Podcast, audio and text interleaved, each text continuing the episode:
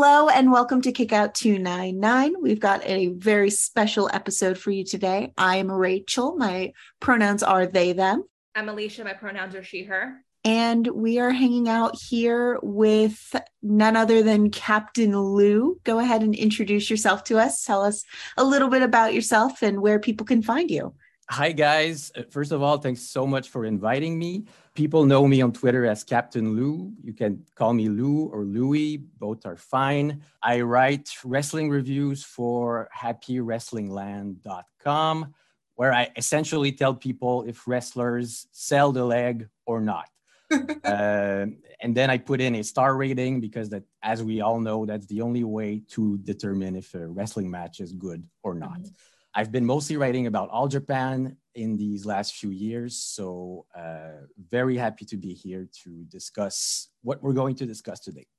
So, we are holding this episode as a memoriam to none other than Total Eclipse, which uh, was recently disbanded. But uh, let's go back all the way to February 23rd, 2021 in which the uh, stable was formed. Let's uh, let's go back and sort of remember how that happened. Um, Ashino had previously unsuccessfully challenged Suwama for the Triple Crown Championship, and that sort of led to some cracks in uh, the stable Enfants Terrible, particularly from Hokuto Omori.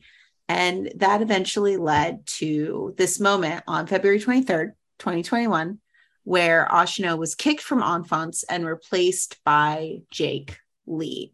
So I actually was not watching All Japan at this time. Um, actually, it happened, and uh, Alicia, who I, w- I was friends with, but we weren't as close as we are now, um, popped into my DMs and was like, "Hey, is it okay if I rant about All Japan at you?" And uh, I would credit that moment for the reason I got into All Japan. So I'd say the forming of total eclipse is very significant to me, but in a in a very different way. So let's talk about the impact on you guys because you guys were witnessing it sort of as it happened and had a lot more context than I did. So Lou, why don't you why don't you tell us uh, your sort of impressions on that moment?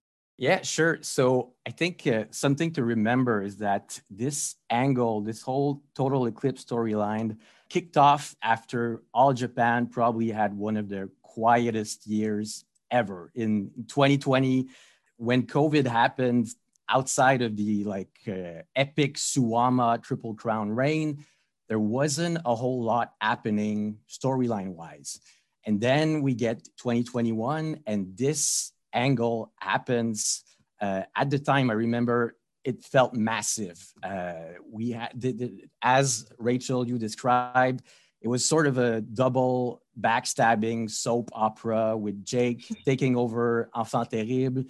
I remember I have great memories of that first initial angle where Jake turned on Iwamoto.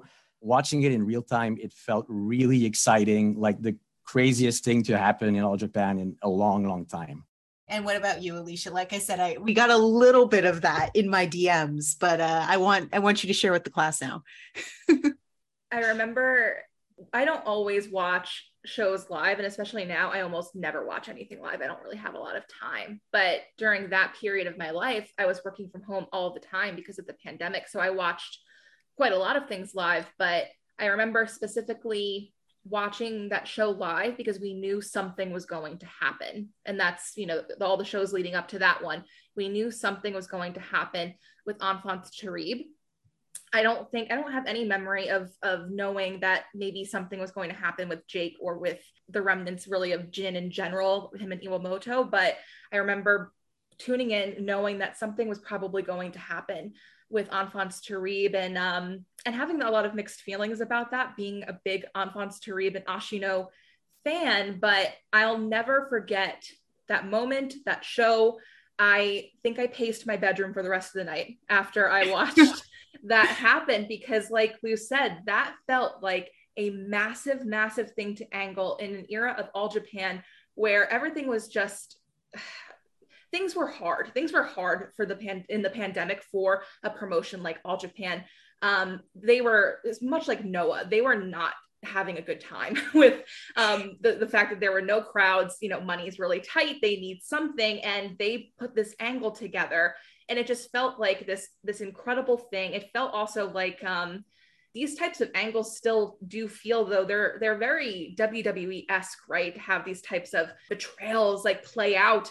And this tends to be a group that does really well with that, which is why I think even watching it back um, this week when I was going through a lot of matches and revisiting some of this stuff, it still lands so incredibly well. It's so shocking yeah, I just like I'll, I'll never forget how I felt when I when I watched it, and then I needed to immediately go find someone who would listen to me talk about it because no one I was friends with was watching All Japan at the time but myself, and I landed on you, and you were very gracious to listen to me. So there's just a lot to that moment and a lot of layers to it. But of course, you know, it was one thing to have uh, Ashino kicked from Enfants, but then to have Jake Lee assume mm-hmm. leadership, and at the time we didn't know is he assuming leadership of Enfants or is this turning into something else? We didn't know in the immediate aftermath of that. So there was a lot to that moment.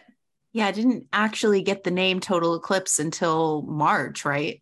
Yes, I think they unveiled the name in March during the I think it was Dream Power Series tour mm-hmm. Where they had uh, those first few tag team matches, un- unveiling the new gear, unveiling the official lineup. Yes, that's when it all started. And uh, what were your impressions at that time of what the unit was, what it looked like, sort of the aesthetic, um, and more importantly, where did you think this stable was sort of going? Like, what were your predictions towards this angle? Because you have sort of this feud with the remnants of Jin and with evolution and all that. Um, where was what were your predictions? I guess I should say, if you remember. I remember initially it felt like it all felt like a vehicle to really take Jake Lee to that next level, to the mm. triple crown champion level.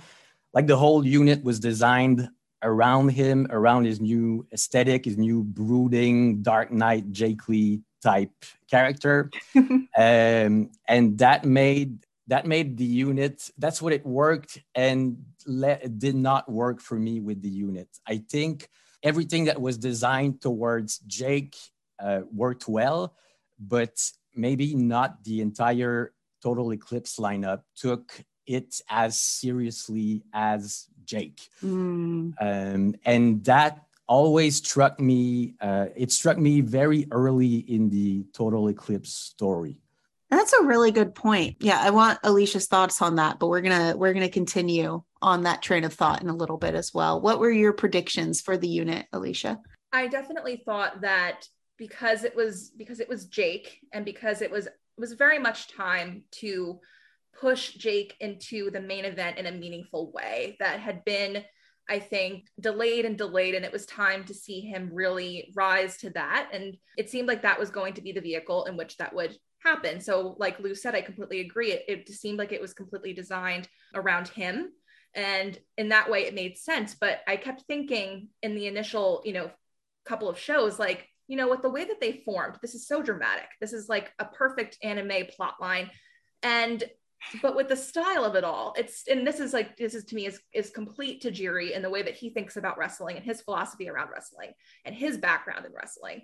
This feels still to me very WWE esque. Jake's acting feels very WWE esque, which is mm something I'm sure we'll, we'll talk about. yeah. Not, oh yeah. That's not something he's naturally very gifted at, and that's okay. He doesn't need to be, and that's something that I just wish that I could have told Tajiri. But um, I just think that with that kind of introduction of this unit, are we? I kept thinking, are we looking at all Japan's Bullet Club? It's you know that level of of drama and theatrics and perhaps interference, but it seemed like to me in the first couple of shows, this unit couldn't really figure out what type of heel group they were going to be. They're not quite voodoo murders. They're also not quite Bullet Club. So what are they? And I think that you know jake was taking on this you know this certain persona and the way that he would speak. And i think that a lot of jake's motivations come from his personal background his story his his experiences as an athlete and coming up through all japan. And everything to me is linked to his connections to Kento and Suwama, which are again very individualistic, very much about him, but that speaks to nothing about what this unit is supposed to be as a faction, as a cohesive unit. So that to me became very apparent early on. And then in, in watching back some of these matches, to me, it becomes apparent that this is never really about Total Eclipse. this is only ever about Jake and everybody else is sort of just along for the ride. I agree. I 100% agree. And I think that uh, certain members of the group were able to pull their end and made something out of the situation. I'm thinking about uh, Hokuto and uh, later on Honda. I think by being in Total Eclipse, they both became better performers, better wrestlers, more confident it was a huge boost for the both of them. But I'm thinking then about guys like uh, Kuma and Doi, who I never quite thought fit in perfectly in that unit. And I remember one show where like there was a um, six man tag, I think, post match celebration, and Jake he's doing his brand new uh, pointing at the moon uh, taunt. And you see right next to him, there's Kuma and Doi, and they're just looking at him like, "What is what is he doing mm-hmm. and that was all that picture always stayed with me where it was indicative of members of the unit I, I was always wondering did they even want to be in there at times maybe that's overthinking it but certain members i had uh, that feeling with at times no i think that's a great point and i think i remember the match that you're talking about i remember them both like looking at him and i think sometimes they would turn those moments into a little bit of comedy. And I think yes. Tajiri would do that a lot backstage. I've watched a couple different backstages now where, and I think Jake was having trouble in the beginning figuring out exactly what he wanted to do as well. He sometimes he looks incredibly smug. And I think that sort of makes sense, especially if he's playing off of someone like Kento. I think that that stuff looks it looks really it looks really good actually. It makes sense to me that he would do that. But sometimes he's doing that and then you have the other other people like tajiri and kuma and doi you know being very like comedic in how they're all speaking. And it's like well what kind of unit is this? Like is like then in that way like well it's kind of like bullet club i guess. Like everything with them is like about humor too. But i just that tone actually doesn't suit jake. And i think that the problem with total eclipse is that is the lack of cohesion, but also that tone. And I think that there's like a certain tone that Jake would reach it with certain people. Certainly, I think that he always tends to get there um, with the people that are really meaningful to his personal story. You know, he's going to get there with Kento.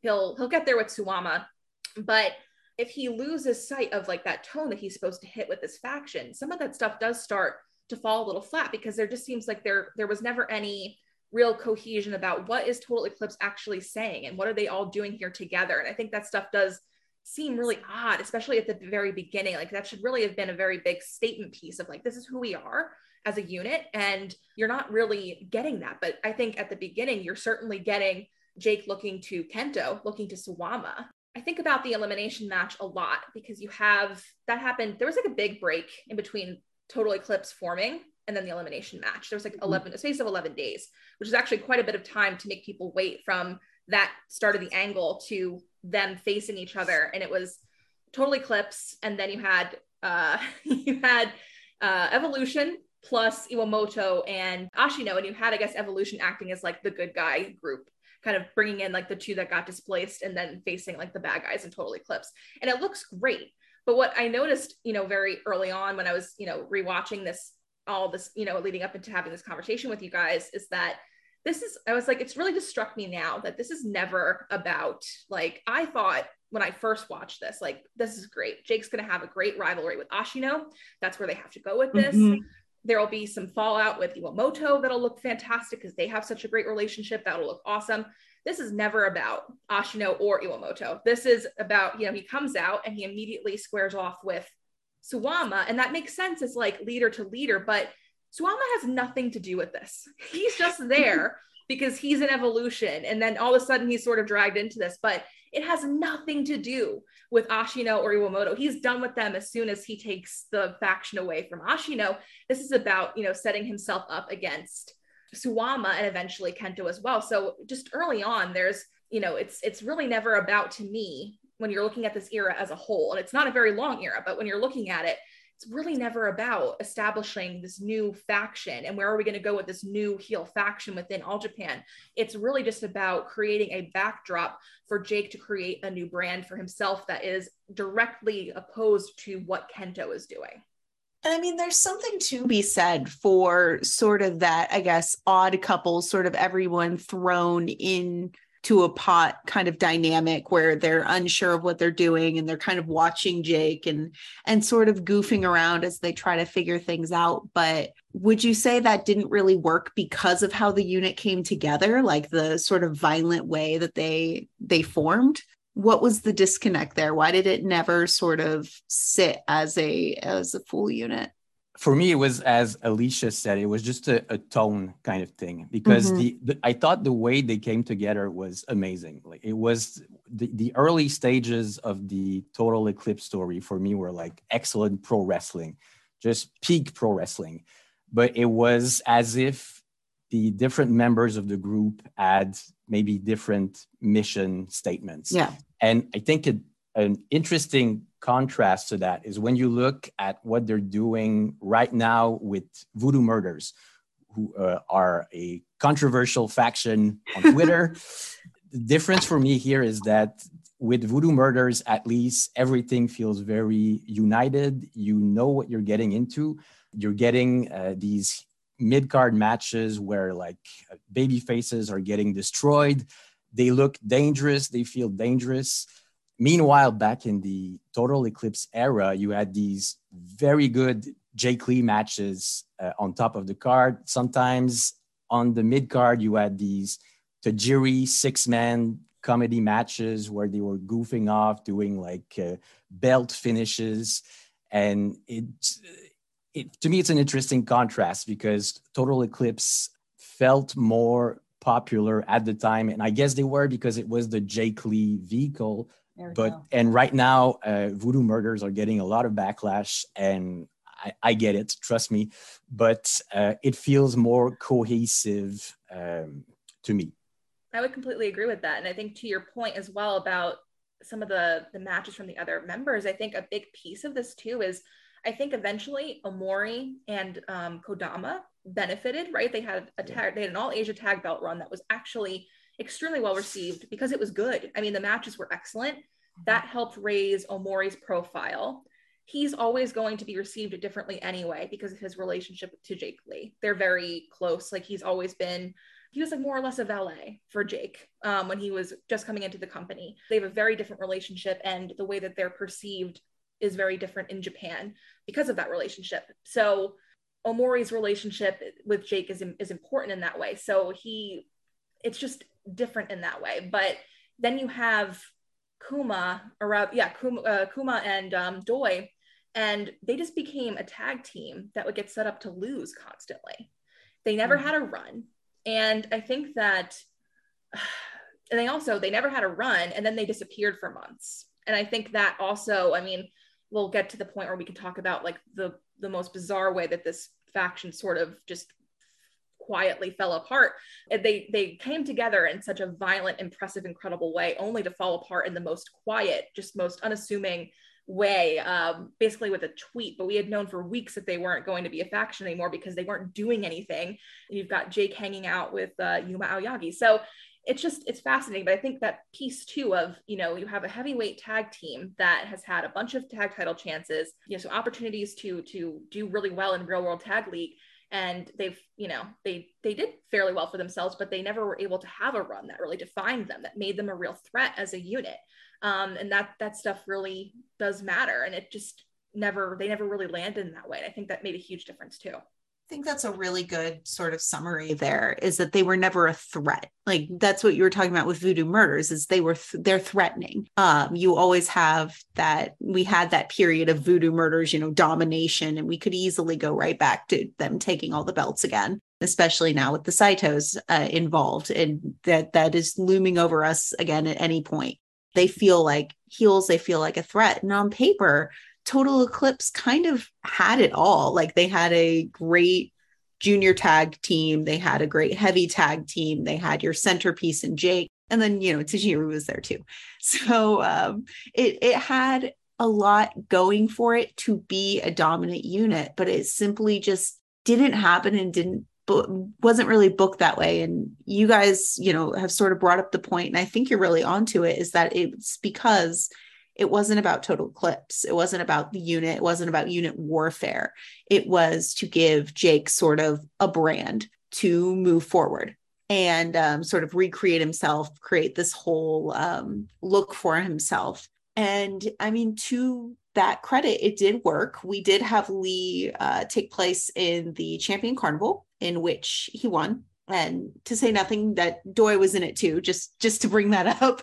Um, the, there were two two total eclipse members in there, but uh, the real standout was Jake Lee when on May 3rd he defeated Kento Miyahara in that uh, empty arena show to win the champion carnival. So I want to talk about that moment as well. And um, I, and I would love to talk about the carnival um, in general because that's sort of where we got the big debut of that laugh didn't we? Yeah and and i think we do need to if we're going to talk about total eclipse we do need to talk about jake lee's laugh. So uh, let's let's discuss that. Let's discuss um, his match with ashino and then we can move on to uh, the match with kento. So how about that? For, for me the, the whole uh, that champion carnival for me was all about jake lee figuring out his new thing figuring mm-hmm. out his new heel approach.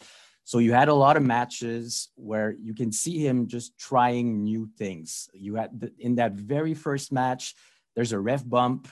Uh, then mm-hmm. you can see him moving on to something else in the different in the uh, subsequent matches.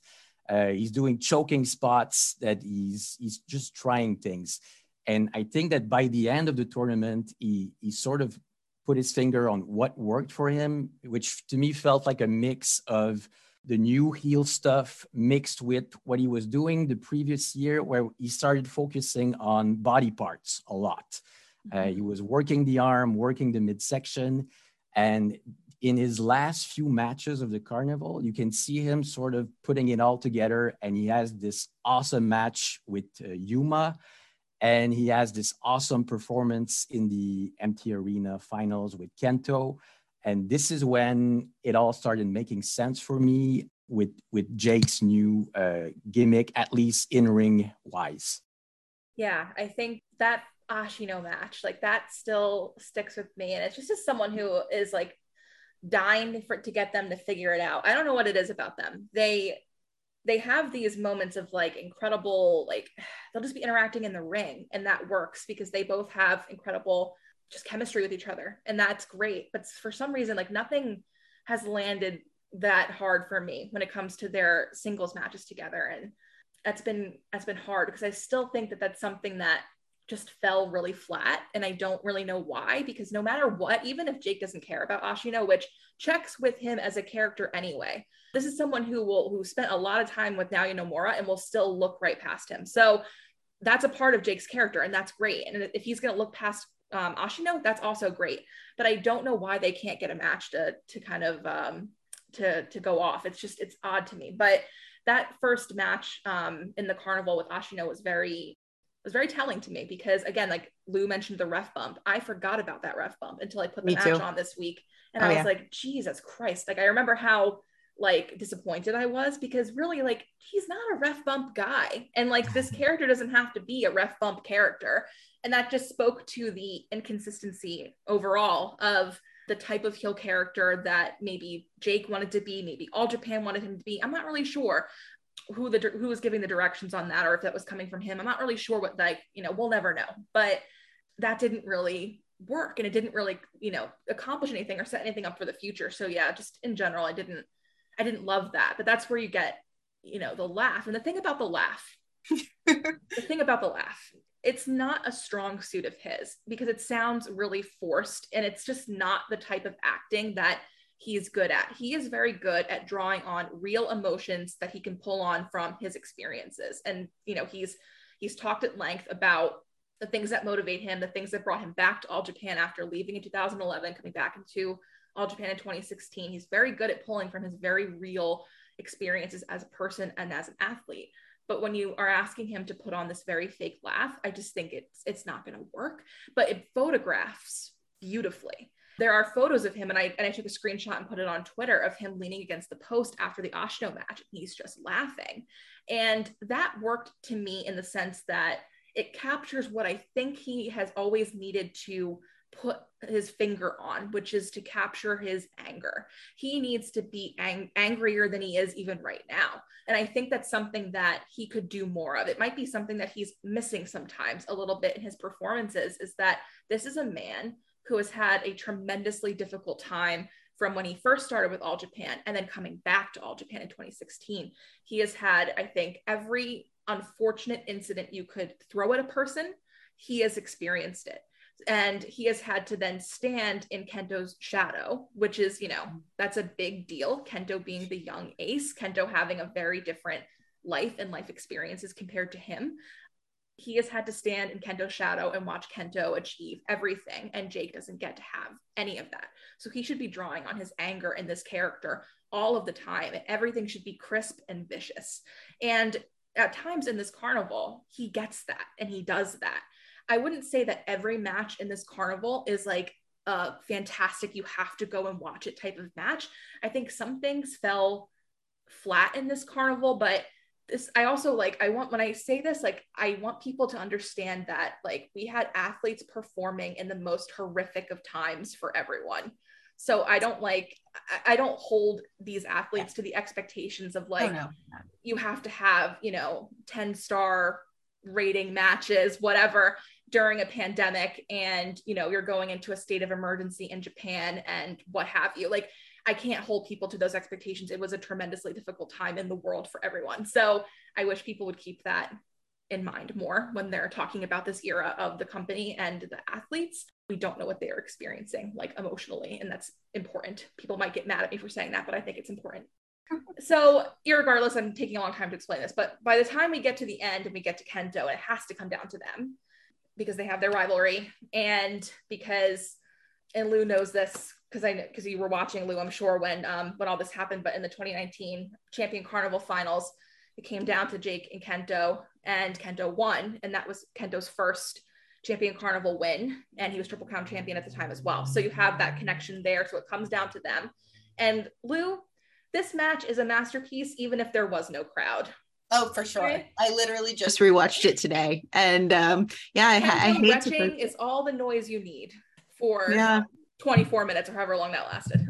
You know, and Am- Omori really uh, put in some effort in there too. Um, yeah. Really, really put in put in his whole chest as he uh, he cheered for Jake. And honestly, like just to sort of put it aside, actually, um, like I said, I started watching all Japan right around this uh, period. And I really liked how loud their empty arena shows were because a lot of the wrestlers were out there and they were cheering and they made a real point to make as much noise as possible, which was surprising how a few companies actually did that during their empty arena shows. Um, I really can only think of like Choco Pro as an example of another loud um, empty arena promotion. So that was something that really stood out to me. And um, yeah, I thought this match was phenomenal for the tension that the the silence brought, which is really underselling just how loud Kento is.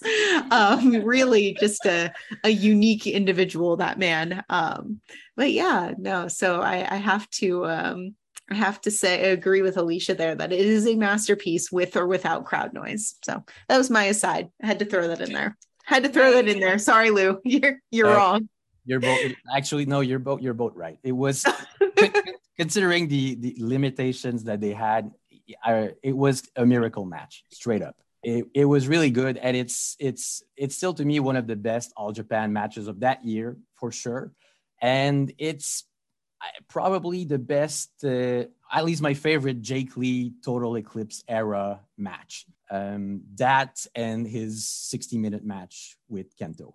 For me, those are the peaks, and uh, it's no coincidence that they happen with Kento. They have the, the best possible chemistry. They're at ease in the ring with each other the most. And I think that whenever he's with Kento, that's when the heel Jake Lee character works best, easily. There's something that you get when they're together that you don't get when Jake is with, let's say, Suwama I was rewatching some of the recent. Uh, I was rewatching actually Jake's um, Triple Crown match with Suwama, where he finally got the win over him when uh, in, in, September 2021, and in contrast with the Kento matches, it it seems like two different worlds to me. There's something that happens when he's in the ring with Kento where I think they trust each other so much that they just lay into each other on another level. They just beat the crap out of each other. And you don't get the same thing when Jake is with Suwama. I don't know if he's holding back or whatever, or because he sees himself as this underdog figure when he's wrestling Suwama. But uh, yeah, those two matches, the 60 minute match and the Champion Carnival finals, to me were like peaks of Jake and uh, where his whole gimmick worked best. I completely agree with you. And I think it's really interesting because I recently, today, before we recorded this, I, I finally rewatched Suwama and Jake from, and we'll, we'll get past this part of it, but I watched, you know, Suwama and Jake from Jake's second defense of the Triple Crown yeah. from that first reign. And it never hits a higher gear. And they have a great final eight minutes. Yeah. But and it's a it's like a 24 minute match but they have a great final eight minutes but everything up to that point is a little slow and it's a little plotting and i don't know why that is because they have moments in tag matches prior to all of that in the lead up to champion carnival where like jake is doing exactly what he's supposed to do as this new heel character. And it's like why can't you do that when the pressure is on? Like what is it that stops him? Because he when he talks about suwama and he did this then and he did he did this when he was going into his um, second reign with the Triple Crown against Suwama. He talked well, the way he talks about Suwama and the why and why Suwama is so significant. Suwama is Suwama. Suwama's the ace, right? He's been the ace for a long time in All Japan, so he's always going to be significant. Suwama scouted him and brought him to All Japan in 2011 when he was weightlifting in college. That's how Jake gets to All Japan. So that's always going to be significant. I think he feels that he has he has to live up to Suwama bringing him in, but also Suwama was almost certainly the person that allowed him to come back. So I think that there's a lot of I have to live up to the expectations of this figure in all Japan and I have to be able to stand in this ring and surpass him and I guess the pressure of that is insurmountable. I can't imagine what that must mean. And I know that, you know, us watching it, we are expecting him to do great things in those matches, but he makes it work in the tags. It just doesn't work in that first defense. I have opinions about the the reign, the second reign. I thought that match was fine. But um but the point is like that's that's where it's interesting with him and um with him and Suwama in the context of this time period. With him and Kento, I'll reference this really interesting set of interviews from 2016 where the point of the interviews is that it starts, I think, actually with Hikaru Sato, and you're supposed to nominate the person that you think is the strongest wrestler. Mm-hmm. And Kento gets nominated by somebody, I forget who nominated him. And the reporter says, Okay, well, who do you think is the, the strongest wrestler? And he goes, Kento Miyahara. And they're like, No, no, like after you, who do you think is the next strongest wrestler? And it like takes him a minute of prodding because he doesn't want to admit anyone is stronger than him because he's doing this completely in character. And then he says jake lee and his reasoning is that well we're in the same unit because this is when they were in Nextream and um, he's handsome and he's tall and being tall is a really good like it's a useful weapon as a as a wrestler. And they leave it at that because he was just he was difficult the entire interview. So then jake has his interview and the interviewer notes that you know kento nominated you. What do you think of that? And the Jake goes, well, and he says it in like his very typical Jake way of kind of circling around a point, but he, muses that Kento must have chose him because he wants him to be stronger. And I think mm-hmm. that that is a really incredible recollection of his or not recollection but just a you know just a, a credible line from him and if you take that and you and you apply that to their champion carnival match and even some of their matches that came before that in their series, that is what it feels like. And that I think is really the central story to the original Nextream lineup as well. Yeah, it's a really um really solid point is that um, this sort of whole unit and i mean we could talk about Nextream next stream 1.0 and 2.0 all day but you know this is this is total eclipse but um, yeah, it really, really just circle around uh, Kento Miyahara. And to that end, um, Kenta was involved eventually in that uh, Triple Crown match, the Tomoe battle with uh, Jake Lee and Miyahara and um, Yuma on June 26th. And that is ultimately what led to Jake winning the belt. And I do also want to note that Tajiri Kodama and Omori also won the six man belts that same that same show. I had completely forgotten about that, but there there it is. They they got some success and were like one of the last champions to hold those titles um, because we've never seen them um, since so uh, but other than other than that uh, note for total eclipse uh, really we're we're back to jake and this being about jake and uh, his his uh, big triple crown win. So we can talk a little bit about that as well and talk about that match because i know alicia you just rewatched it and um, had some thoughts there especially in regards to um, kento and then also some regards to yuma because that sort of brings way to where jake is now I think what I remember this time period really well is too to the same, you know, I have these very specific memories of different parts of this timeline of this faction because this entire era again is like we knew at this point, like going through the carnival, like this is really just to get this belt finally on Jake. This this is gonna mm-hmm. happen now. And when he finally wins champion carnival, great. Then it gets delayed a month because of the was it yeah it was about a month because of the state of emergency which is like holy shit like this all this stuff always happens to him but we just got to ride it out. Like we just we just, just have to ride it out. And then um Suwama gets covid 6 days before. And i remember like where i was standing in my bedroom like i opened my phone and i saw it. And i was just like fucking floored to be honest with you. Couldn't believe it. Was upset because like Suwama's not an old man but he is an older man. And that is a big deal. And then like how could this happen to Jake Lee. Like he just needed to get to the finish line on this, and we're not gonna we're not gonna get this in the way that we needed it to happen. So it's a crushing thing. I think I remember like just feeling like so like demoralized over like how could this how could this be happening? Uh, I think this this time period too. Just to back up for a second, really quickly, before I forget to make this point. This is a really this the, the company put Jake in an incredible situation because he's having to navigate new character, new faction, champion carnival winner, triple crown champion in this very short period of time, that the amount of pressure that must be is like incredible. Whereas like he's been in the company for how long? 2016 to 2021. But we're doing this all in the span of a couple of months. So it's just it's an incredible thing when you think about the amount of pressure he was put under in a period where uh, things are inconsistent and, and difficult because of a global pandemic. So the way they handled it, I think, was interesting with the Tomoe battle I think the significance of it happening in 97 with the 97 champion carnival final and it being Kawada and uh, Misawa and uh, Kobashi is really interesting because then you ended up with the, you know, Kento and Yuma and Jake, and they're always trying to parallel those guys back and forth. So I think that that's compelling.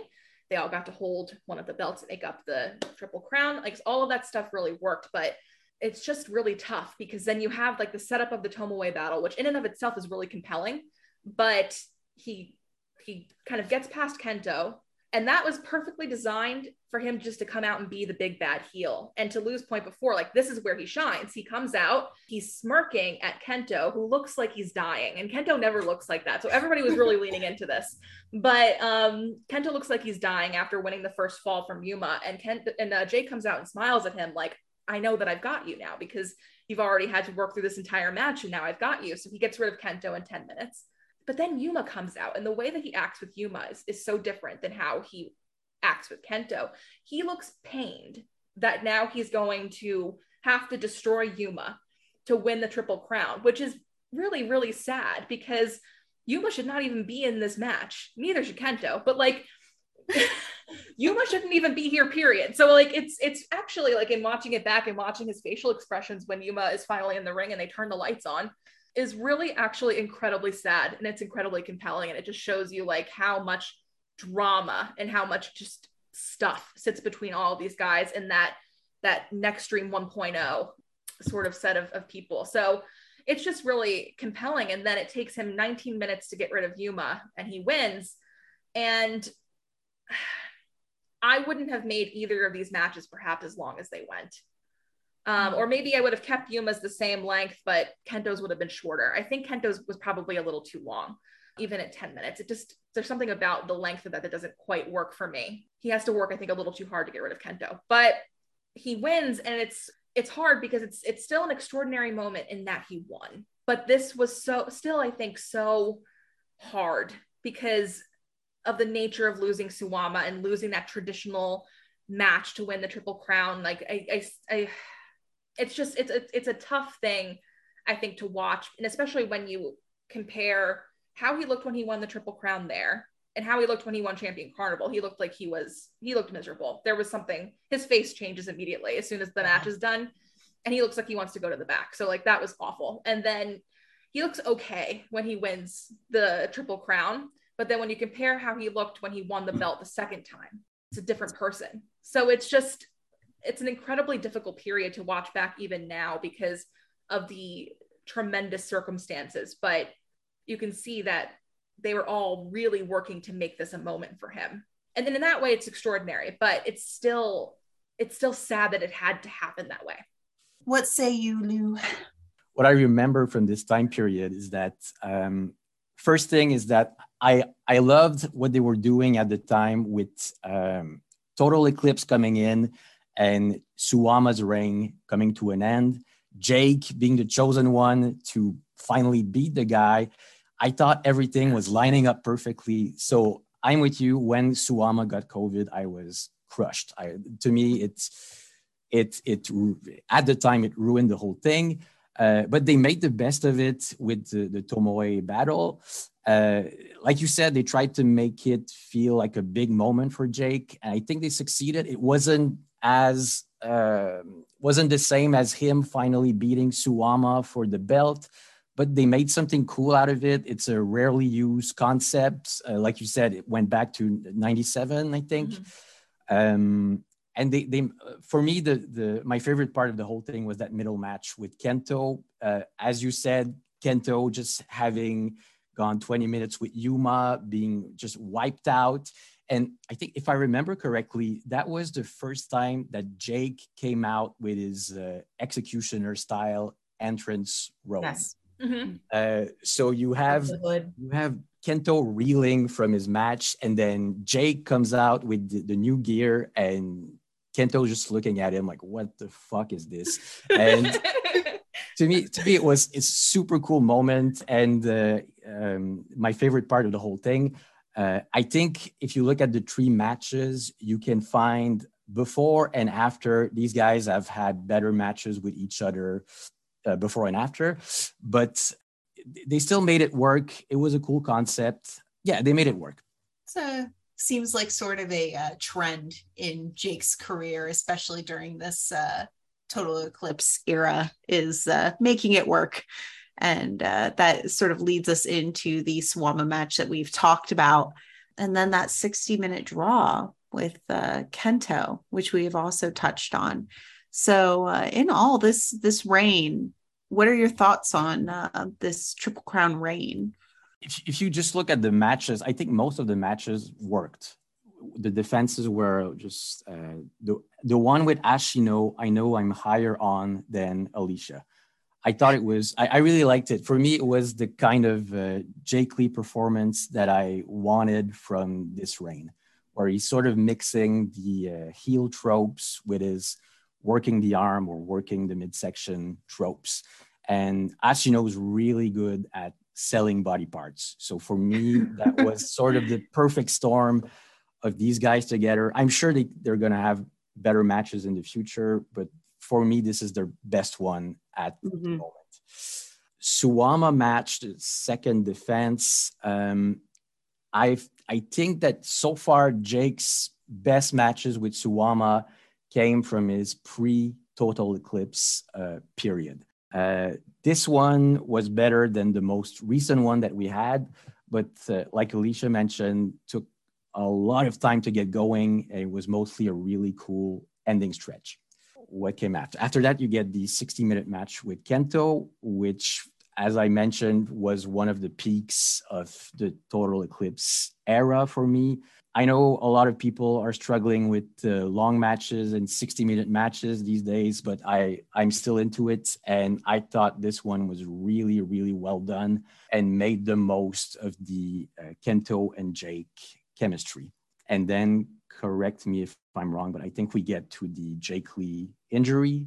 Yep. That's exactly what I was working towards. Beautifully, yeah. beautifully taking my transition. Well, What's I up, actually, Alicia? I just want to say really quickly. Sorry, I'm annoying, but I want to say stop about, apologizing about the. I want to say about the the 60 minute draw. I know people had a lot of opinions about this, and I know that people had opinions because you know they Jake and, and Kento series is long, and it really it centers around the Jake had at that point beaten Kento before, right? We've we've just watched him beat Kento twice. Like he's he's beaten Kento before. The point is that he needs to beat him for the triple crown. Yeah. So I will say this about the the the draw. Um, I did not watch it live. I watched it on delay, but I had translated some of Jake's tweets immediately following, and because of the way that he was tweeting, I thought he won. So I was like, well, holy fuck, end of an era, great. And then someone else's tweet made me realize, oh shit, did he not win? what the what the fuck's going on? So then I I went and verified the situation, and then I was like, well, what the fuck? and was like super super confused. And then I watched the match, and then I was like, I was kind of like going into it a little bit prepared to be disappointed because I was not expecting a 60 minute draw at that point. But I do like I I really enjoyed that match when I watched it, but each time I've rewatched it, I like it more and more. I really do watch love that match a lot. I've been actually comfort watching it lately, which sounds insane, but I don't have to keep changing matches because it's so fucking long. So that's why I like it. But it works for me. But my point is that I thought when I realized and like sat with like what he was trying to say in his tweets after the match and like and acting like to him he was not treating it like he like he lost a match like it was mm-hmm. a bad thing like to him like this was a a major step forward in his ability to stand across a ring from Kento and feel like an equal, but also get that much closer to winning him, to rather to winning against him where it mattered. And that stuff to me, like maybe people disagree, and that's fine. Not everyone has to agree with the way that I view some of this stuff when it comes to the story, but I thought that that was really compelling. And that's actually what sort of brought me back from being kind of like, well, like, when is he going to beat Kento? So that helped me. So that's just something I wanted to share. Thank you for sharing that. So before we get to the injury, I do want to note because I'm, I'm keeping an eye on everyone else in this unit that um, Kodama and Omori do win the 2021 Junior Tag Battle of Glory on December 26th, um, two days before Jake uh, breaks his left or- orbital bone. Uh, courtesy of, of course, it was an accident, but we we kayfabe it into um, courtesy of Ryuki Honda, which is when Honda becomes a big player in the storyline in Total Eclipse and uh, in All Japan in general. So, um, yeah, to sort of, I guess, bring it back to um, Kodama and Omori, we do have Omori sort of becoming more and more prevalent, more successful, though, would you say it was inevitable or would you say it was attached to total eclipse at all? I think i know your answers here but i, I would be curious to hear them. Okay good question. I think it was a bit of both. Uh, we haven't mentioned him so far but i think kodama was one of the members of total eclipse who fit in with sort of the jake uh, vision he has a spooky vibe he he fits with the goth aesthetic he was one of the members that made sense to me. So having him with Hokuto, who has that sort of mentor apprentice relationship with Jake, I thought it was a good pairing. They worked well together, and their whole tag team reign for me really improved. It allowed Hokuto to improve a lot. Uh, he worked on his in ring, he worked on his um, personality, um, and he just became better through it all. Yeah, that's a that's my thoughts on the uh, reign. Yeah, I completely agree. I don't view their success as having as being related to total eclipse mm-hmm. at all. I, just because to me at that point, to me at that point, total eclipse feels like everyone's sort of doing their own thing, right? It feels like they were going to be successful as a group or as a team rather no matter what. It's just that they happen to be brought together because they're still under the banner of total eclipse. Kuma and and doi to that point too they they always have their own thing going together because they're a unit and or rather a team and they kind of just do their own thing together. And they're pretty consistent actually in their presentation of their characters because of that. So they're always going to be doing their, their own thing. It just so happens that their gear says total eclipse. Um, so to me like that stuff has nothing to do with total eclipse and more to do with just like the way that these guys are going to make things work together. You know either way i think that the this was a huge year for like that straight that that shot from them winning and going forward um, between kodama and Omori. That was like a huge you know starting point for Omori and like the rise that he's had in 2022 this was a big year for him. Yeah i think in that way it's it was successful and it was great all right and that uh that's perfectly said and brings us perfectly to our next, I guess, uh, beneficiary of Total Eclipse and someone who had a huge year after this um, rather unfortunate moment, and that would be Ryuki Honda. Um, so I'm I'm curious, sort of. Let's talk a little bit about him and his role in Total Eclipse. Would you count him as a member? I think is my the big question that we all want to know is is Ryuki Honda a member of Total Eclipse? Please go ahead, take it away, Lou. I mean, technically, he was. Um, he, I know. I remember he had a lot of uh, heat with Hokuto and the other members of the group. But I mean, technically, he was a Total Eclipse member. And what I like the most about his Total Eclipse run is how it spawned that whole feud with Ashino. And the, the cool thing with me about that feud is that I felt like this was the kind of feud that Ashino was meant to have early on with guys like Doi, with the former Enfants Terrible guys. You would have these tag matches where you felt like they were going to kill each other. And then I think the big blow off was at on the MT Arena Champion Carnival final card. There was that Ashino Doi singles match, which felt kind of like just any other match. As opposed to that, when that Honda Ashino feud started, you had these matches, they had these matches together where they were literally just trying to destroy each other, kill each other. Literally. I, I, I loved it. I thought it was it was great. It's uh, as I mentioned, similar thing with uh, with Hokuto. Uh, it really helped raise Honda's profile, and it uh, it gave us a bunch of cool matches. So yeah, it was a positive for me. Honda is so fascinating.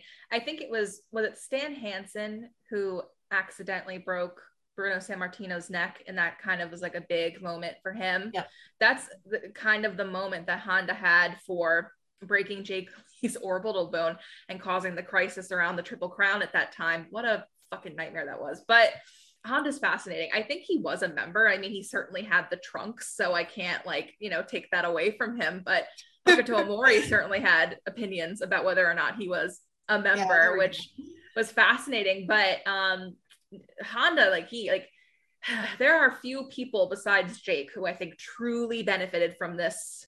I think there are probably three big people. One of them was never a member, but Honda's one of them that was a member. And Honda is, is also interesting because he's like I think is like a weird starting point for me of like some of the other inconsistencies of like the fallout of Total Eclipse and that he has that incredible feud like Lou saying with Ashino and you see all of that but also Jake comes back from injury. They have that incredible standoff where like Honda says something like I'm going to, you know, break your fucking face again whatever and then like Jake lays him out beautifully. It was a great moment they have a champion carnival match that to be honest i can't really remember. I feel like that champion carnival was about 2000 years ago. But they they have a match. And then i remember though at the end they just kind of like shake hands. And it's like why? But that's like that's like one of many like very confusing interactions that happened within that champion carnival. And then also after you have Jake and Tajiri have a singles match, and then like Jake just looks like kind of weirdly emotional about it, and then it's over.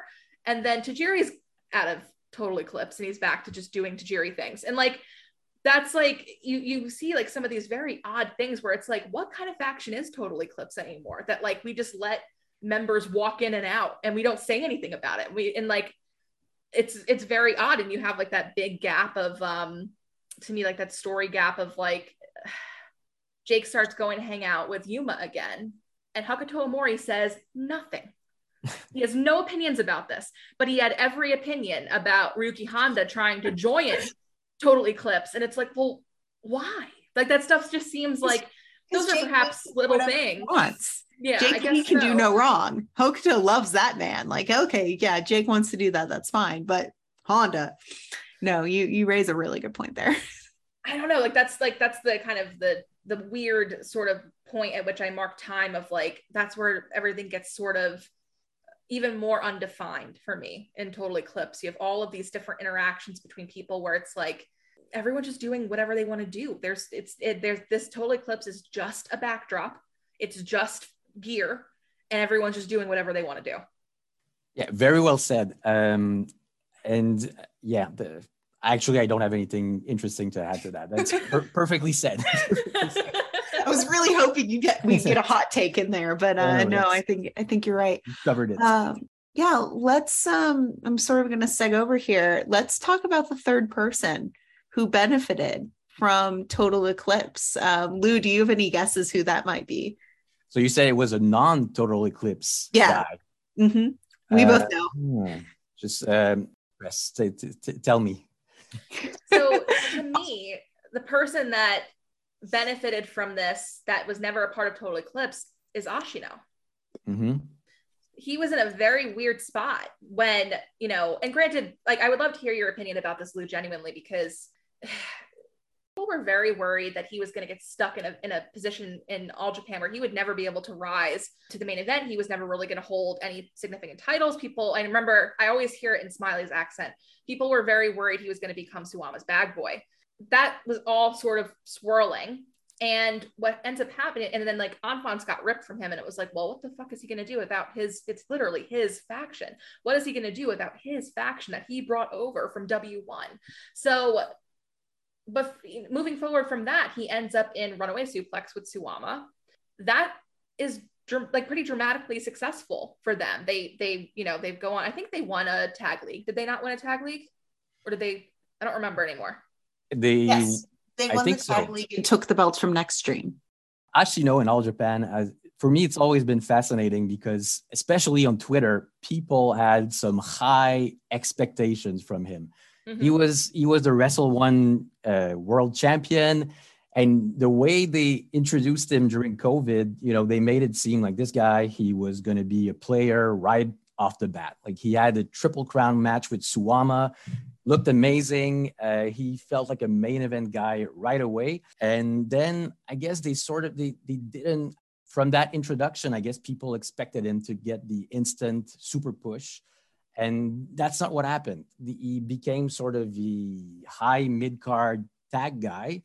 Um, he, and for me, for, I, for me, it still worked. He had a really good run with Suwama, and now he's in a super cool place with uh, Gungnir of anarchy. And um, it, it, took a while to stabilize everything, but we might still get a Triple Crown Ashino run. We don't know for sure, but for me, it's uh, it's put him in a good place right now. No, I completely agree. Like we we don't know what they have in mind for Ashino moving forward. I think I still think that the moment this year when you know him and Honda won the titles, I still think that that was incredibly significant and you know certainly i think uh you know uh, certainly the company thinking about you know how they want their main event to look. I think that there's you know there's a lot to be said about certain choices the company has made this year good and bad. I think that they have done certain things that show you that they are thinking about some of the younger guys on their roster. It's not just you know you know suwama or or people like him dominating things at the very top. There are um, some things that occurred this year that um, that are good things like Ashino and, and Honda grabbing the belts. Honda, I think, is um, the youngest tag title holder, heavyweight tag title holder in the company's history. And then you have uh, Yuma Aoyagi as the youngest champion carnival winner in the company's history. Like you have these important things that are happening in this in this year. So yeah, Ashino is definitely a part of that. And, and like I said, I think that there's he is definitely someone that that I think benefited from this. Did did um did they have to pull Enfants from him? Could they have done this in a different way? with Jake and I, you know, I always think about where Jin was before Naoya Nomura was injured and before COVID began, which is really what kind of seals that faction, unfortunately. Uh, could we have seen more from Jin? I think absolutely. But I think the theme of Sweeper and Jin for Jake that would have ended up hurting him is that those factions were sort of based around his relationships with other people and they weren't about him necessarily. And I think, especially with Jin, he would have always ended up competing with Naoya. And so putting him on his own in Total Eclipse was going to benefit him no matter what. So I don't know, just a, a lot of thoughts. There's a point there in saying that Total Eclipse is focused on Jake's relationship with other people, but it's specifically on Kento and Suwama rather than people in the unit. Would you think that's fair to say? Yes, that is very fair to say. Absolutely. All right, so I think we've uh, summed up sort of the fall of Total Eclipse there, um, more or less, with uh, May of 2022. We have Tajiri and I suppose also Honda uh, leaving the unit. um, Honda went off to uh, hang out with Ashino and Tachibana, which would later become uh, of Anarchy, best unit probably in the world, but um, quite possibly in the entirety of wrestling. But uh, yeah, then you have um, June 20th, Jake does defeat Kento Miyahara to win the Triple Crown Championship for a second time. So we do have that right on the tail end of um, Total Eclipse. Could you sort of refresh my memory? Was um, Jake teaming with Yuma at this time, or was this right before that? I would uh, say they were. I think so too. So there's a, there's an argument there to be said as whether Total Eclipse was still was did he really win this as a member of Total Eclipse or not? Like I guess there there's a debate there. Oh, I I kind of remember my thoughts around this maybe. I think I, I thought I don't remember what pants he was wearing during this, but I think I think when he went to fight Kento, I don't think anyone was there with him, and I was trying to figure it because like it's really like it's weird that Omori I don't remember what Omori was doing on that card, but I kept thinking that like it's really striking that no one from Total Eclipse is here with him. Like like Hokuto Omori is not here with him essentially. And I was like, I wonder if that'll mean something because he's been working with Yuma. So it ended up meaning nothing. So don't worry about that. But um, he, I'm just saying that to establish that he had already been working with Yuma for at least a little bit of time before that match. I think the fact that we were unsure of the status of Total Eclipse during that big uh, Jake Lee win kind of sums up the whole problem with these last few months and the demise of Total Eclipse. It felt very unclear, very confusing, and sort of very drawn out. I think ultimately the, the story of Jake Lee turning back to babyface and teaming with the Aoyagis, that's that's a great story. But they're really taking their time with it. It's really stretched out. Uh, Jake, he's still in the total eclipse gear for some reason.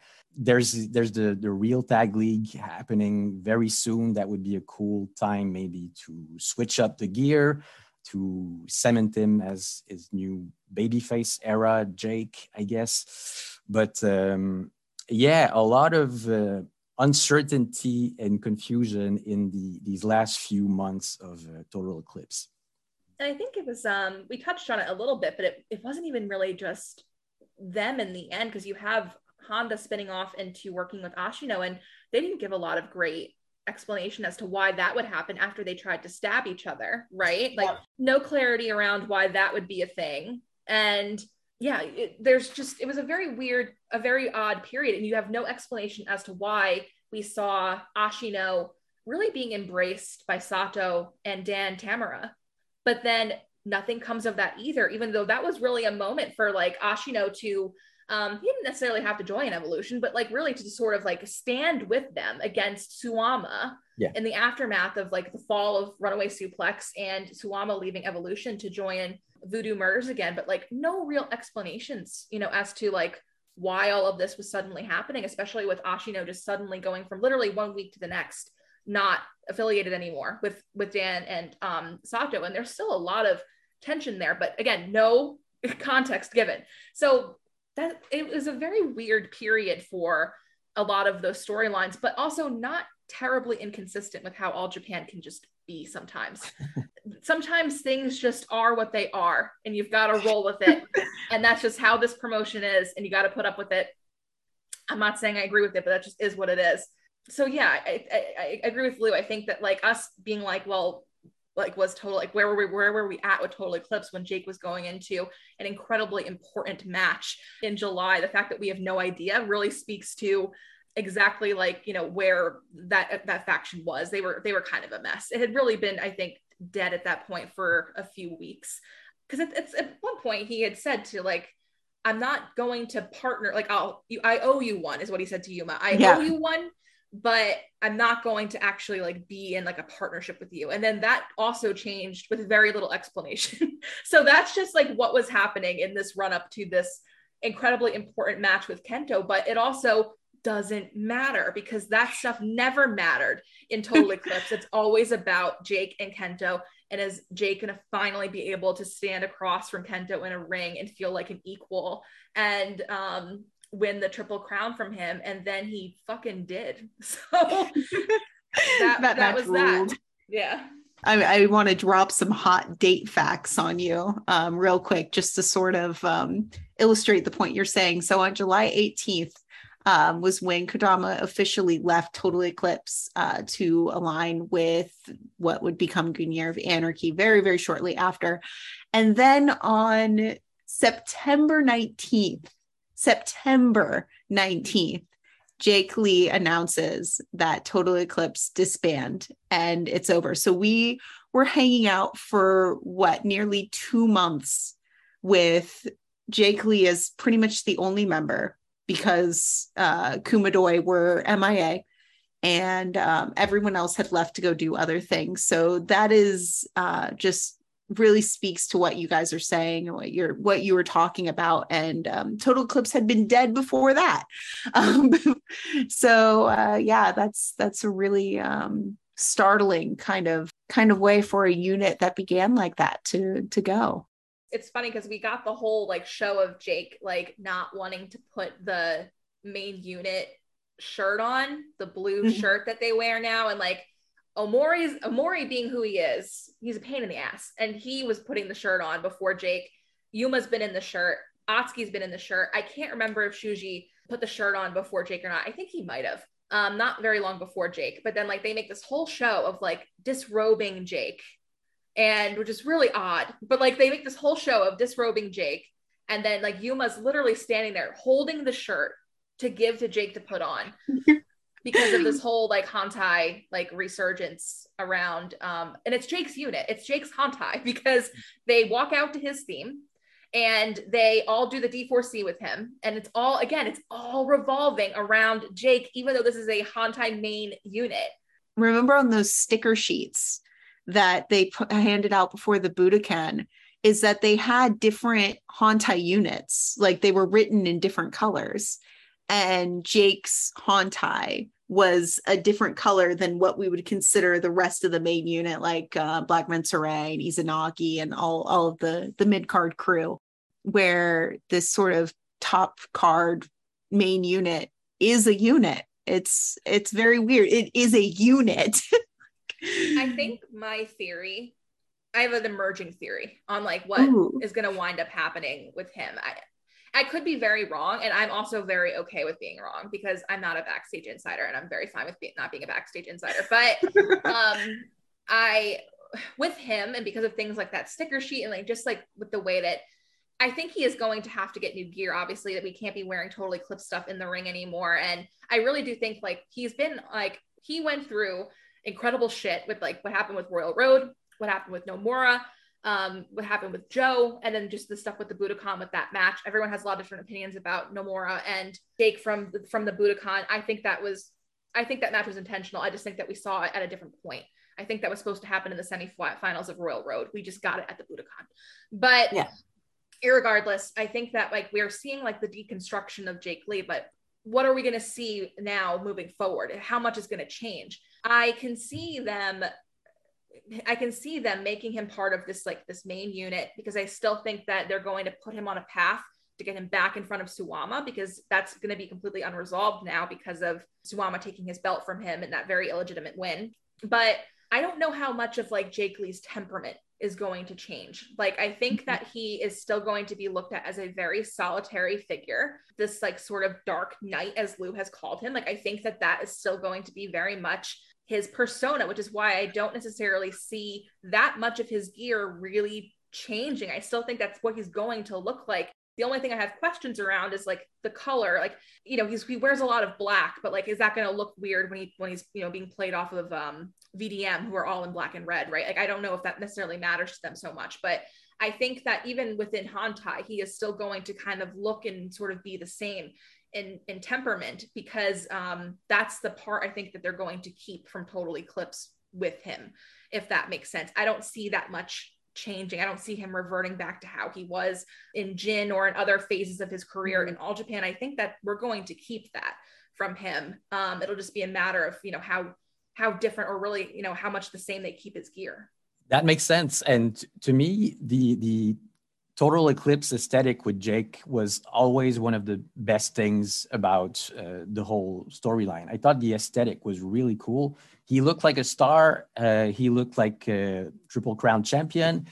If he's able to keep the best parts of his total eclipse persona and aesthetic and sort of transition it into uh, I don't know, a more toned down uh, baby face or tweener kind of thing. Anti-hero anti-hero sort of thing i think we might get the best version of jake lee and he he'll reach even bigger heights and become a bigger star.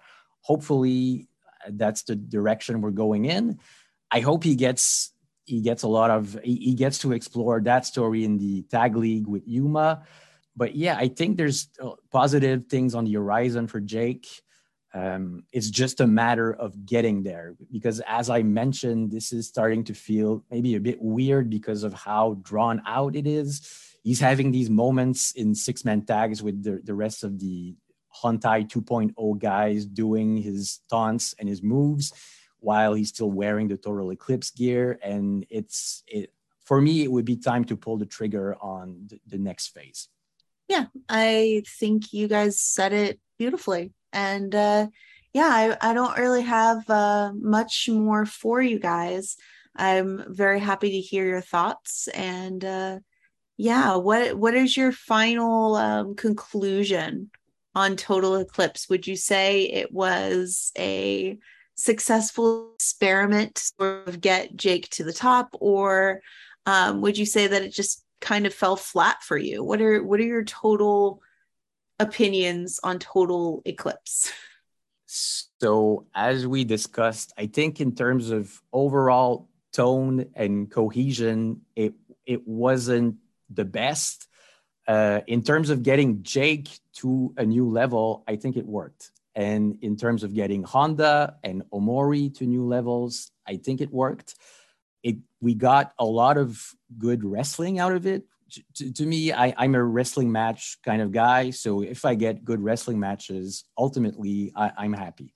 Uh, and there there were a lot of good wrestling matches that came out of this. The as we mentioned, the the two the, the Champion Carnival finals and the 60 minute match with Kento. Uh, those for me were some of the best Jake Lee matches in recent years, and this all happened in the Total Eclipse era. So even though it didn't always make sense and maybe the lineup wasn't as cohesive as we would have liked i think there was more good than bad in the total eclipse era. Yeah i i absolutely agree with a lot of that. I think that as a vehicle for jake this was critical this needed to happen, especially when it did for Omori, for Honda, and also for Ashino. I feel like this was, you know, a critical period and it and it largely it largely worked. So in that way, I don't think it was a failed experiment. I agree with Lou that, you know, in watching a lot of this back too, there was stuff that I liked more this week than I did when I watched it originally. Taking that and, and kind of contextualizing it against like, some of the the biggest complaints that I hear about Jake or about Total Eclipse or about, you know, whatever, Um, it's just very interesting because it sometimes makes me feel like I'm watching completely different matches than other people. But I think there's so much to actually really enjoy about this era, at least for me. And then Total Eclipse in this era of, of the faction, you know, it got us to the very important conclusion for now of Kento and Jake which is a mm-hmm. extremely important story in modern all Japan. The ending was satisfying. Was it satisfying to watch Suwama take the belt from him in the defense immediately after? No. but was it incredible to watch him finally have that moment and to like watch him experience that extremely palpable joy in a way that he did not experience when he won the first time and won champion carnival yeah so for, for that it's like you you can't regret it or want to take it back because it led to these incredibly important moments for Jake. And for me too, I think that this is just like it's such a weird faction. It's a weird period, but it's a very nostalgic thing for me that now that they're kind of gone, it's like, well, this is kind of sad and sort of weird, even though nothing ever made sense because of the way that it started. And it represents like this very like weird period of, of my life of like just being home all the time because of the pandemic. And like it's so tied into that for me where I can just like remember like waiting for these shows and being so excited to see like what was going to happen next. And you know that's um that's really cool and wrestling makes you feel that excited. And like for all Japan to have achieved that during a global pandemic in a really weird period in people's lives I think that that works. Do you have any uh memories Lou of uh watching Total Eclipse as Alicia mentioned, especially the early stages, it, it really felt exciting. It was it was as we discussed, probably the most exciting angle they had done in a long, mm-hmm. long time. And yeah, watching it unfold from show to show, it felt like uh, like you were watching. It was like the Attitude Era, All Japan, uh, something crazy happening every week. Uh, it also brought up just really entertaining levels of hatred. You had like Ashino really pissed off at his former teammates. You had Iwamoto uh, pissed off at Jake, and I guess it, just, it, was just fun to watch unfold. Even if it, was it didn't always make perfect sense, but it kept you hooked from show to show, and it brought a lot of uh, cool moments.